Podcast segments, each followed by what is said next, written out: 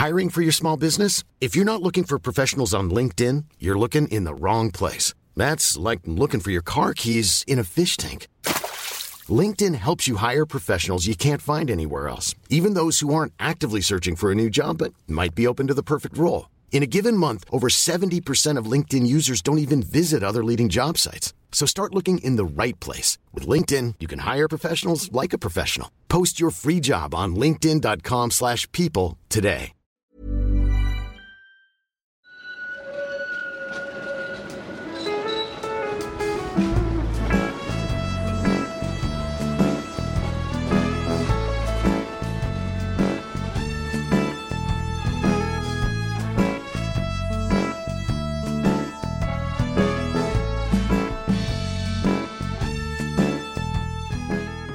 Hej och välkomna till Gator och torg i Göteborg.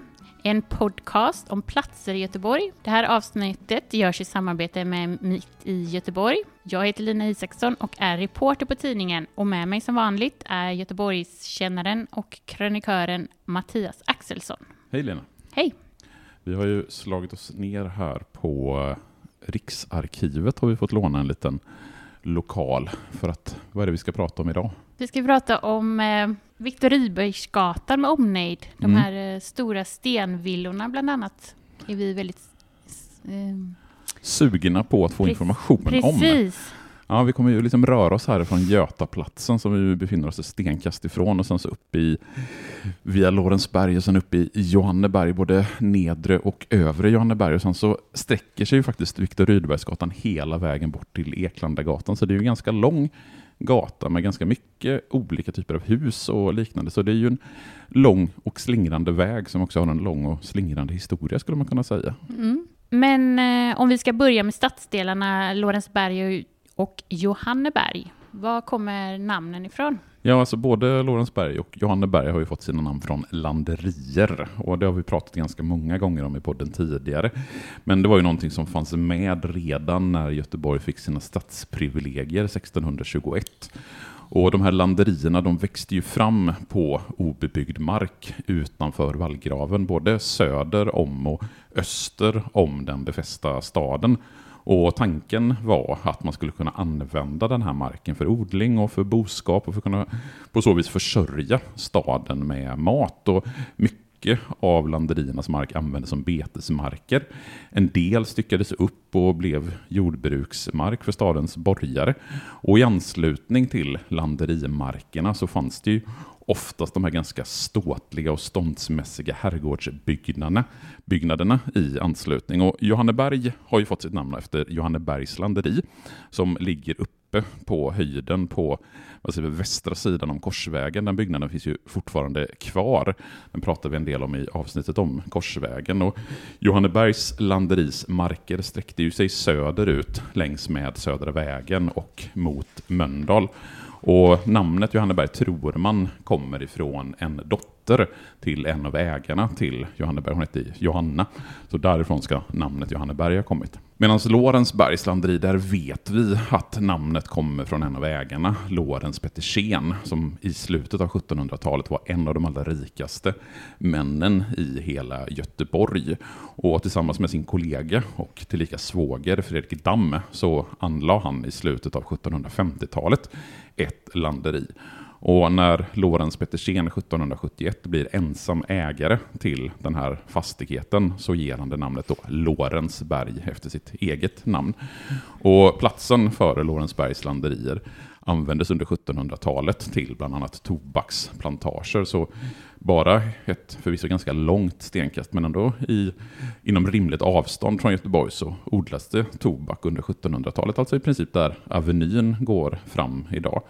Och från 1770-talet så finns det beskrivningar om hur landeriet såg ut och hur platsen var bebyggd. Att det fanns en tvåvåningsbyggnad med två flyglar och en tillhörande trädgårdsanläggning med dammar och träd. Och sen finns det ju också fina kartor som vi ska lägga upp på poddens Instagram-konto som visar hur Lorensberg såg ut. Och det låg ju då ungefär där Lorensbergsteatern och Lorensbergsparken ligger idag.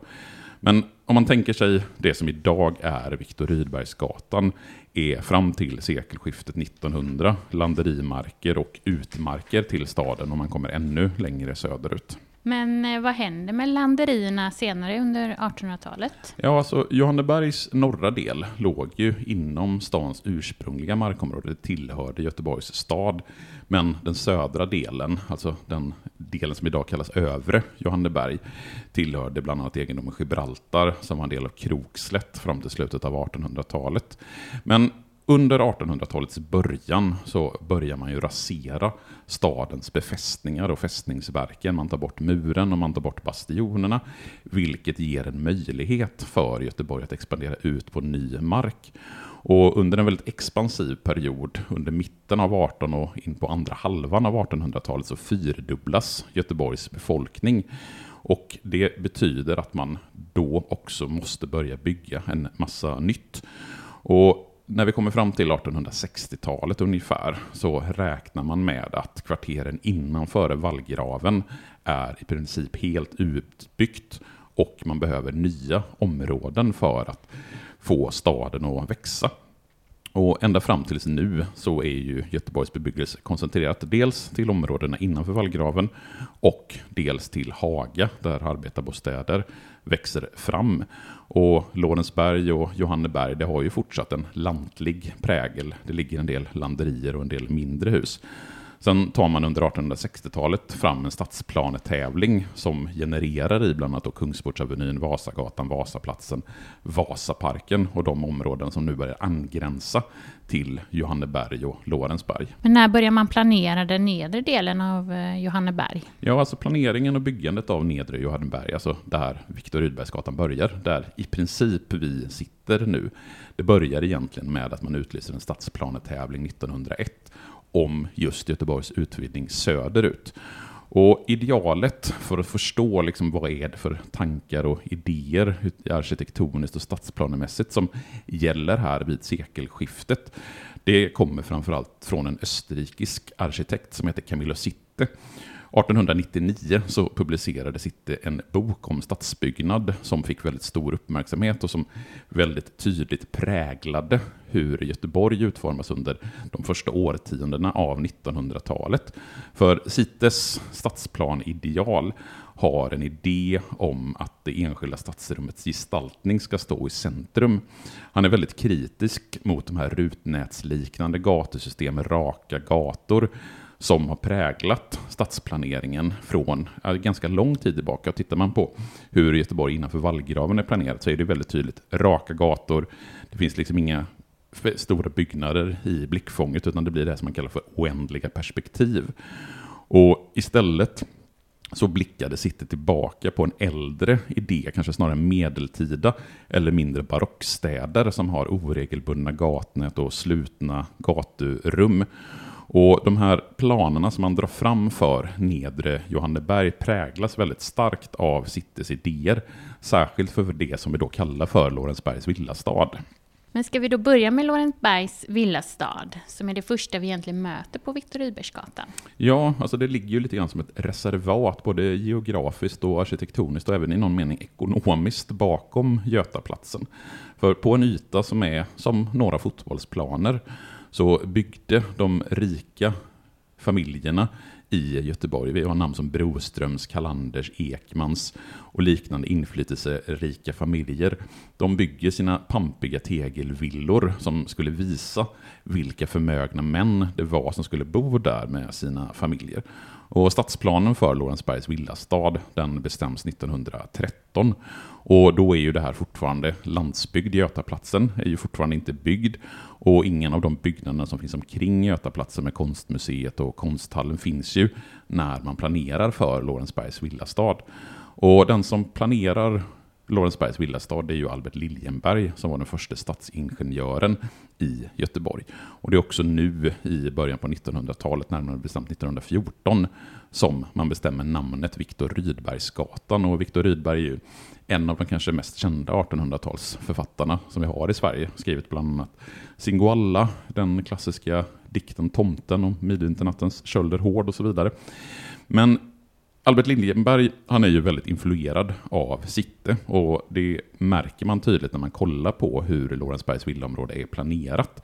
För villorna som ligger längs med Viktor Rydbergsgatan där är terrängen präglad av de nivåskillnader och den kuperade mark som sträcker sig upp längs med berget. Och det var ju någonting som man ville utnyttja.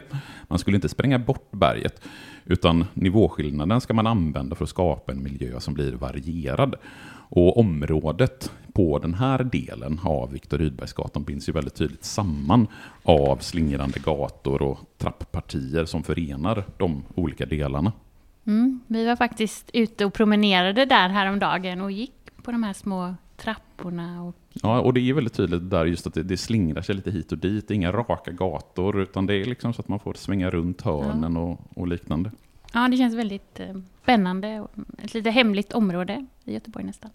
Men när byggdes de här villorna? Ja, alltså de uppförs ju framförallt under 1910 och 1920-talet. Och som helhet så kan man ju se att de är väldigt tydligt präglade av det nationalromantiska arkitekturidealet som gäller under början på 1900-talet.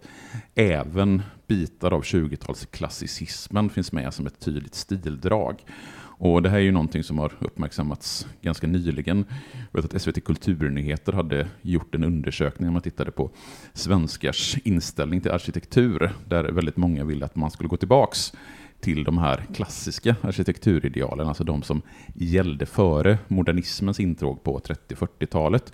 Och just nation nationalromantiken och 20-talsklassicismen är ju sånt som folk i allmänhet verkar gilla som stildrag. Och tittar man på hur Lorensbergs villastad växer fram och hur husen och villorna där ser ut, så är de ju byggda i handslaget tegel, i granit. Det finns tunga murar i natursten som omgärdar de flesta av byggnaderna. Och tanken var att man skulle skapa en organisk samhörighet med marken och de lokala omgivningarna.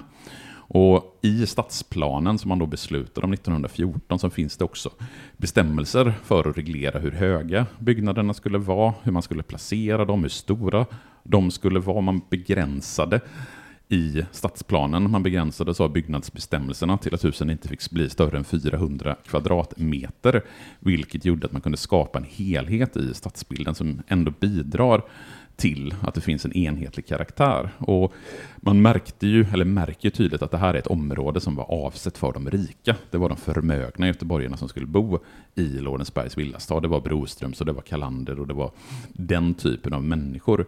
Och när de står klara på 1920-talet, de flesta av byggnaderna, så beskrivs de som representanter för moderna tiders patriciebostäder. Och patricier, det var ju en samhällsgrupp, den högre samhällsklassen i romarriket.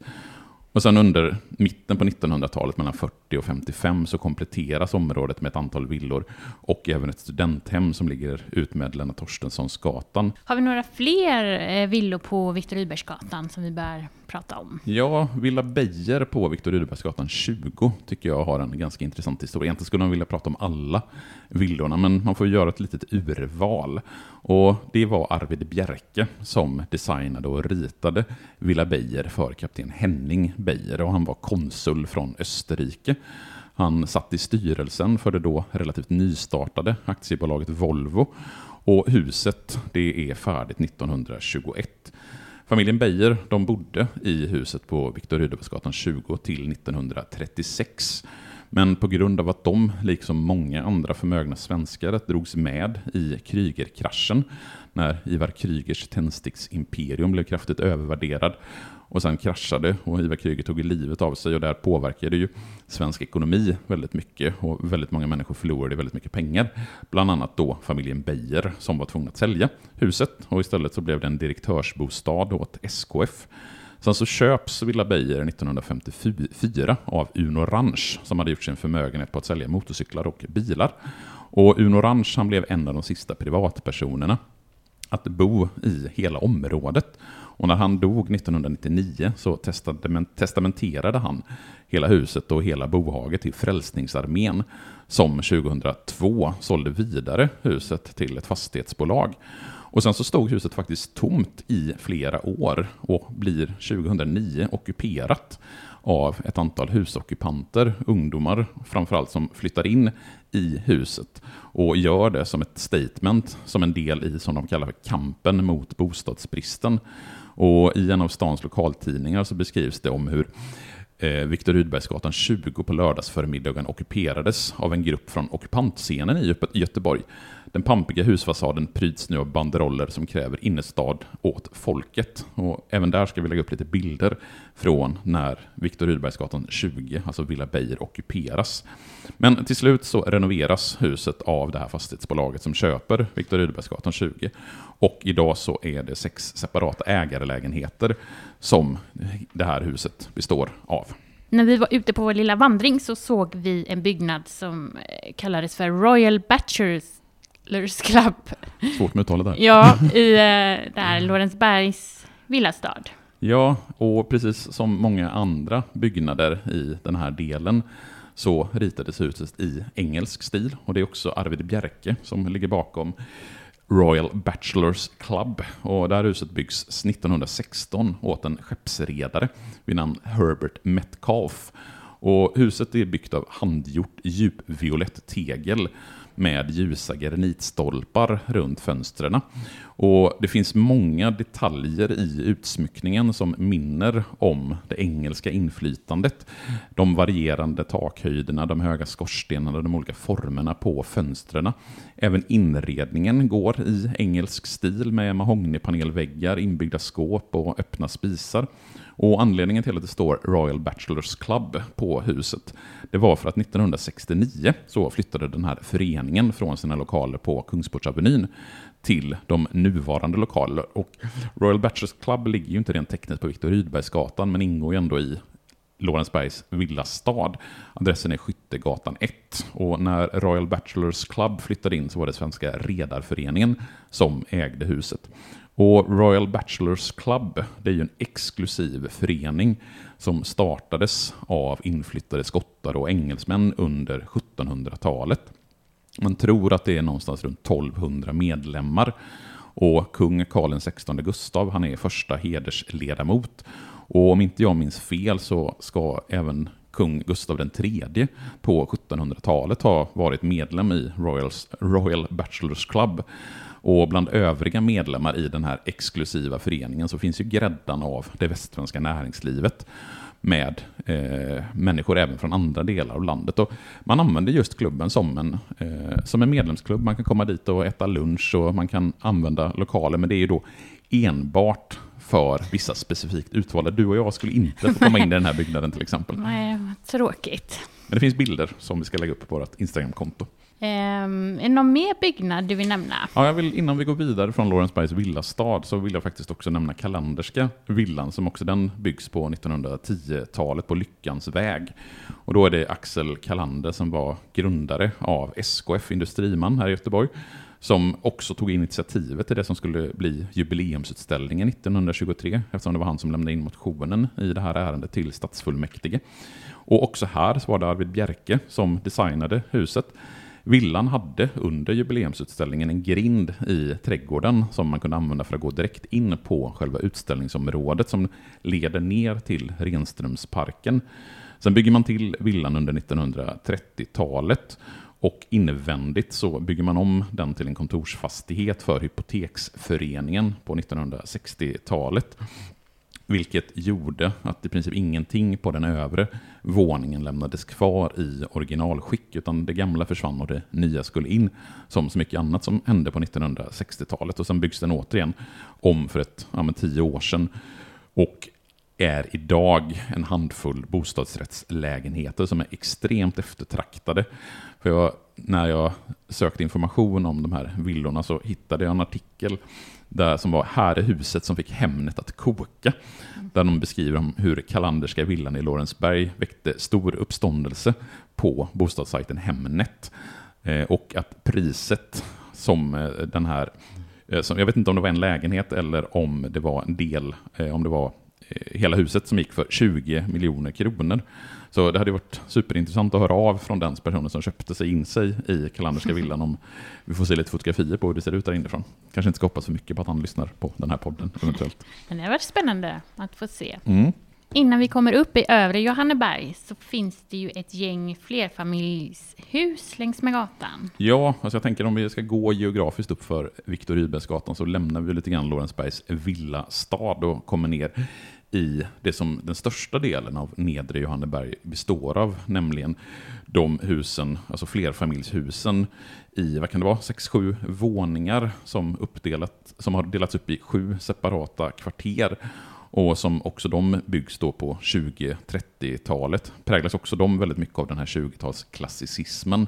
Man börjar bygga det första kvarteret vid Terrassgatan och sen så fortsätter man söderut längs med Viktor Rydbergsgatan och Gibraltargatan. Och det sista kvarteret i det här området är färdigt 1938 vid Lagerbrinksgatan som är en tvärgata till Viktor Rydbergsgatan. Men längs med Gibraltargatan, som ju går parallellt med Viktor Rydbergsgatan, som en del här när vi kommer upp i de övre delarna av nedre Johanneberg, så gick man bort från den ursprungliga stadsplanen. Och där Johannebergskyrkan ligger så hade man en öppen parkyta. Och samtliga kvarter i nedre Johanneberg har ju faktiskt namn efter fågelarter. Så vi har ju kvarteret Koltrasten, kvarteret Talgoxen, kvarteret Bergslärkan. Det finns ett femtiotal olika kvarter med fågelnamn. Och de här kvarteren de är väldigt typiska, både för hur Liljenberg tänkte och de stilideal som gällde vid den här tiden med storgårdskvarter. Fasaderna skulle vara symmetriska, de skulle omsluta innergårdarna, där det skulle finnas planteringar i oregelbundna mönster. Och man vill ju gå bort från de här tättbyggda stenstäderna och få in mer ljus och grönska.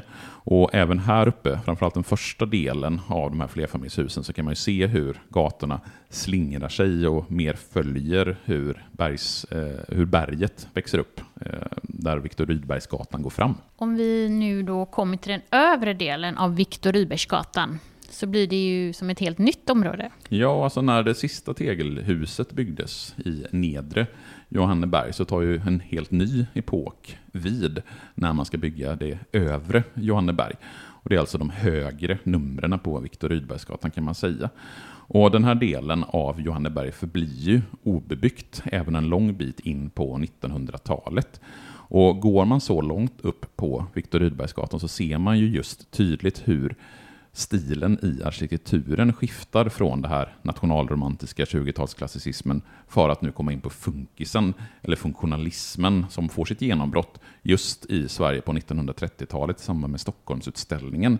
Och funktionalismen, det blev vad ska säga, Sveriges variant av den modernistiska stilströmningen som fanns nere i Europa och i Nordamerika under 1930-talet.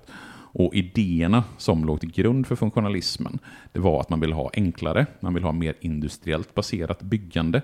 Och tanken var ju att man skulle kunna bygga billigare, man skulle bygga mer rationellt, man skulle använda industriellt framtaget byggnadsmaterial. Och tanken var då att man snabbare, enklare, billigare skulle få fram fler bostäder för att kunna höja bostadsstandarden för så att säga vanligt folk som generellt sett i Sverige på 1920-1930 har väldigt låg boendestandard. Och för övre Johanneberg, som ju det här området kallas, så resulterade det i den stadsplan som Uno Orén, som var stadsplaners chef i Göteborg mellan 1932 och 1943, upprättar. Och bebyggelsen här den är renodlat funktionalistisk. Det finns inga hus som ligger längs med Viktor Rydbergsgatan, som ju blir en matargata. Och istället så ligger husen längs med säckgator som ansluter till Viktor Rydbergsgatan. Och säckgator det är ju gator som man åker in på, som inte har genomfart utan åker in och så stannar du där så får du åka tillbaka ut. Och här kan man tydligt se hur det har skett ett skifte från hur man tänkte och planerade nedre Johanneberg, alltså den första delen av Viktor Rydbergsgatan. För då var det status att ha entré ut mot gatan och det ser man ju väldigt tydligt i de nedre delarna av Johanneberg. Men med framförallt ökad bilism, alltså ökad biltrafik, så svängde pendeln och istället så var det status och önskvärt att man inte skulle ha entré ut mot gatan. Och det här området det byggs ju då precis före och sen under andra världskriget. Vad, vad, kan du säga är typiskt för den här delen av eh, Viktor Rydbergsgatan. Ja, det som man kan säga är ganska typiskt, det är just de här friliggande lamellhusen som började byggas redan 1937. Det är stora luftiga ytor mellan huskropparna, de är alltså inte tätt bebyggda. Planeringen för den här delen av Viktor Rydbergsgatan och den här delen av Johanneberg, den var väldigt detaljerad och väldigt strikt. Avståndet mellan husen skulle vara 45 meter. Husen skulle vara 13 meter breda. Taklisthöjden skulle vara mellan 20 och 25 meter och taklisten 3 meter. Och sen har ju husen byggts i sten med ljusa kulörer. Och Övre Johanneberg det har ju en väldigt enhetlig karaktär, även om det är väldigt många fastighetsägare, byggare och arkitekter inblandade. Men just de här detaljerade riktlinjerna som staden hade bestämt har gjort att Övre Johanneberg ser väldigt likadant ut. Det är väldigt enhetligt. Men när husen står färdiga så är hyrorna trots allt så pass höga så att folk drar sig för att flytta till övre Johanneberg. Och området ansågs dessutom som väldigt ocentralt och man var tvungen att införa hyresrabatter för att få folk att flytta till de här nybyggda funkishusen i övre Johanneberg. Stadsplanechefen Uno Orén han var dock väldigt nöjd med hur det här nya området hade vuxit fram och han jämförde det gamla och det nya Johanneberg. Och det gamla Johanneberg, det är ju de här eh, Lorensbergs villastad och tegelbyggnaderna i 20-talsklassicism. De beskrev han som dystra, dystra gator och kusliga bakgårdar. Och han spådde 1938 att folk skulle flytta ifrån Lorensbergs villastad och tegelhusen upp till de nya områdena. Och han tyckte faktiskt också att Lorensbergs villastad och de här tegelkvarteren skulle saneras och att man skulle rensa upp i trängseln av byggnader. Han ville skaffa utrymme, sol och grönska mellan husen. Så om Uno Orén hade fått bestämma även för den fortsatta utvecklingen så hade ju i princip hela Lorensbergs villastad och även husen uppför gatan jämnats med marken och vi hade haft stora lamellhus istället. Och det ska vi vara glada för att, vi, att han inte fick sina idéer genomförda. Ja, verkligen. Men eh, även om den inte ligger på själva Viktor Rydbergsgatan så kan vi väl säga några ord om Näckrosdammen. Ja, den ligger ju precis nedanför eller bakom eh, Götaplatsen. Nedanför blir det inte ovanför blir det väl snarare. Man går väl upp från Götaplatsen till Näckrosdammen och Renströmsparken som hela området egentligen heter. Och Sven Renström, det var en göteborgsk affärsman, politiker, stor donator som levde på 1700-talet, ish. Och det som sen blev Renströmsparken, det låg tidigare på landeriet Lyckans mark. Och Renströmsparken och hela Näckrosdammen blir ju en del av göteborgarnas liv i och med jubileumsutställningen 1923, så som väldigt mycket annat. Vilket gör att vi då firar 100-årsjubileum för Näckrosdammen och Renströmsparken i år. Och tanken var att man skulle ha en centralt belägen park inne på utställningsområdet. Och idag så tänker nog de flesta Näckrosdammen som att hela parken heter Näckrosdammen, men det är egentligen bara dammen och parken heter då Renströmsparken. Och så som det beskrevs så skulle det vara en spegel för all arkitektur som placerats ut med dammen historiskt och fram till idag. Och den, en av de statyer som finns i Göteborg, som ligger precis vid Näckrosdammen och som jag ofta brukar ha med när jag kör Göteborgs quiz. Så spetsa öronen när ni ska vara med något Göteborgs quiz som jag ska göra. Det är att det finns en kung som har sin staty där. Vi har ju faktiskt tre kungastatyer i Göteborg. Det är Gustav II Adolf på Gustav Adolfs torg, det är Karl IX på, vid Kungsportsplatsen och sen har vi en byst av Gustav III uppe vid Näckrosdammen. Så ta med den informationen till nästa Göteborgs quiz. Och sen så har ju givetvis Näckrosdammen odödliggjorts i samband med Nationalteaterns Om du letar efter röka när du är i Göteborg. Då kan du hitta det vid Näckrosdammen, Vasaparken eller Femmans torg. Så det är också en association som man gärna gör till Näckrosdammen. Mm. Den är också väldigt fin. Ja, och det finns massa råttor där om jag inte minns fel. Och väldigt mycket eh, rhododendron. Rhododendron finns det mycket av. Nej, men det är absolut en plats som, man ska, som är värd att besöka. Den ligger väldigt mysigt där bakom. Och det är en, en liten rolig detalj apropå jubileumsutställningen 1923, för även där har ju Albert Liljenberg sitt finger med i spelet och det här hänger ihop med Viktor Rydbergsgatan, Lorensbergs villastad på det sättet att en av anledningarna till att man bygger just en sån pampig avslutning på Avenyn som man har gjort vid Götaplatsen med konstmuseet och konsthallen, det var ju för att man ville dölja Lorensbergs villastad, att det skulle försvinna bakom. För en av tankarna med det här stilidealet som Liljenberg bland annat förespråkar, det är ju att gaturummet ska, alltså man ska ha någon stor byggnad i blickfånget, det ska inte bara försvinna bort i det blå. Så därför så byggde man konstmuseet som en fond som skulle gömma Lorensbergs villastad bakom. Men vad kommer hända med Viktor Rydbergsgatan i framtiden tror du? Jag tror inte att Uno Rens förslag från 30-talet, att man ska jämna allting med marken och bygga nytt, kommer att genomföras. För numera så tror jag ändå vara ganska säker på att Lorensbergs villastad och de om, den typen av hus som finns i Lorensbergs villastad och sen upp den första delen av Viktor Rydbergsgatan är sånt som folk tycker väldigt mycket om arkitektoniskt. Eh, att det är, folk tilltalas. Men 2006 så presenterade man faktiskt en ny detaljplan för Lorensbergs villastad. För man ville kunna få in fler bostäder i området. Men idag så är ju villastaden väldigt mycket en rest från en tid som inte längre finns. De allra flesta husen i Lorensbergs villastad och den första delen av Viktor Rydbergsgatan, det är ju hus som idag används som kontor och av universitetet.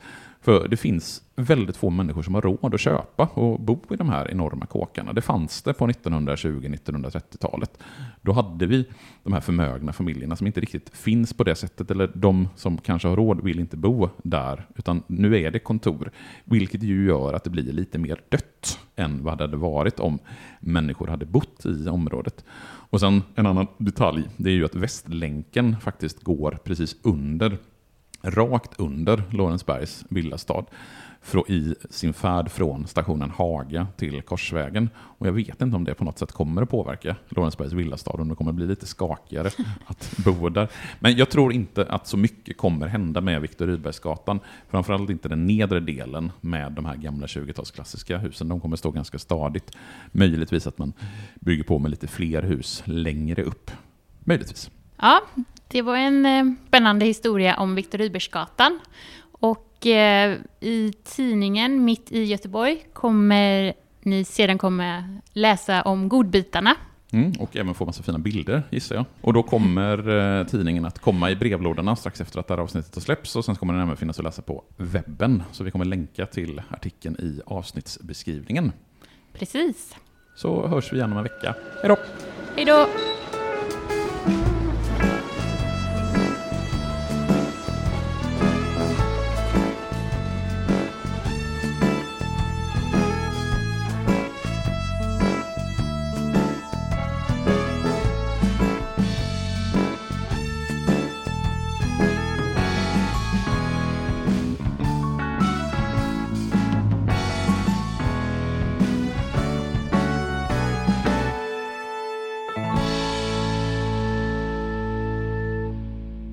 Gator och torg i Göteborg produceras av Reostat Media AB.